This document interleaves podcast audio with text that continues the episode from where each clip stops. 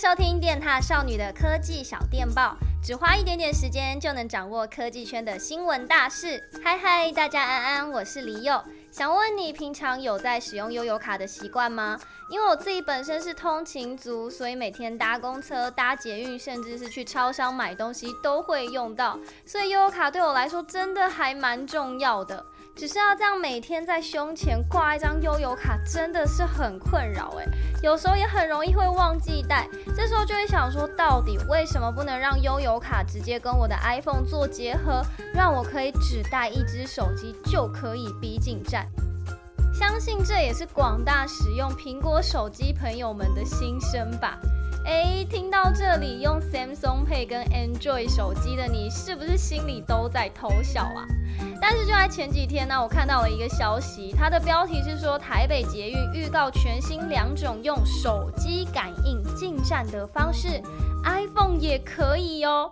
哇！看到这个消息，我仿佛看到一片曙光，我就兴冲冲的赶快把文章打开。那它内容主要是说啊，台北捷运将会进行闸门重置的工程，会在二零二三年到二零二五年施工，到二零二六年才会开放相关的服务。那这个为期三年的浩大工程会导入更多元的支付功能，像是你可以进行 QR code 扫描，或是用手机绑定信用卡进出站等。而针对智慧手机，他们主要目标是增添两种感应支付的方式，一种是绑定信用卡，那你在使用前就会需要先解锁设备，像是 Google Pay、Apple Pay 等。那另一种就是直接让手机内建交通卡，你不用解锁萤幕就可以直接来做使用。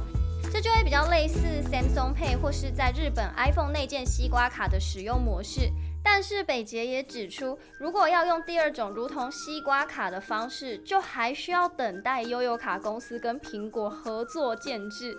嗯、怎么听到这边觉得好像有点白高兴一场的感觉啊？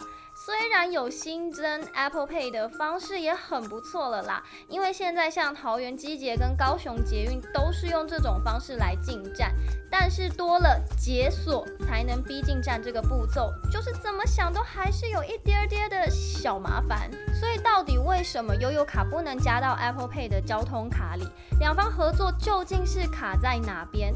主要关键是卡在系统规格。现在台湾市面上大多数的悠游卡，他们使用的规格是 MyFair Classic 的第一代晶片，而 Apple Pay 交通卡目前支援的晶片只有日本西瓜卡、香港八达通使用的 FlyCA、美国使用的 MyFair Desifier，以及新加坡、北京、上海使用的 CPU Card。也就是说，台湾大多数用户使用的悠游卡原本就不属于 Apple Pay 支援的晶片格式，而苹果之所以不支援 MyFair Classic，主要也是因为担心安全问题，会有被破解的疑虑。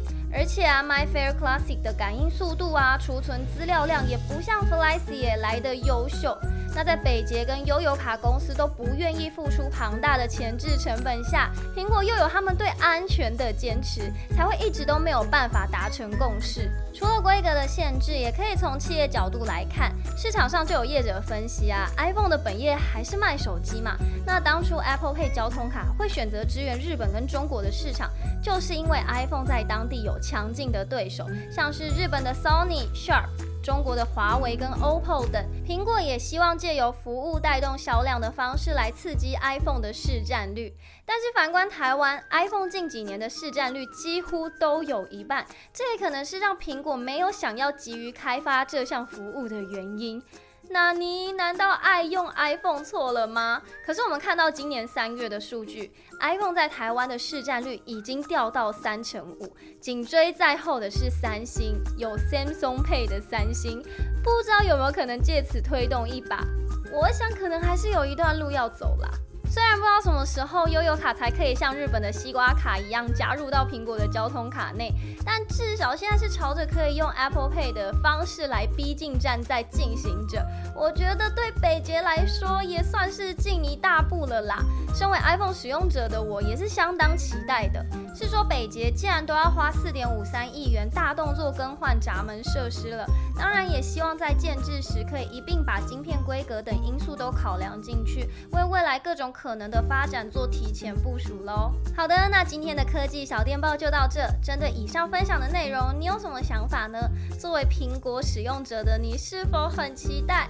作为非屏阵营的你，又是怎么看呢？都可以在底下留言跟我讨论喽。那我是 Leo，我们就下次见啦，拜拜喽。Oh.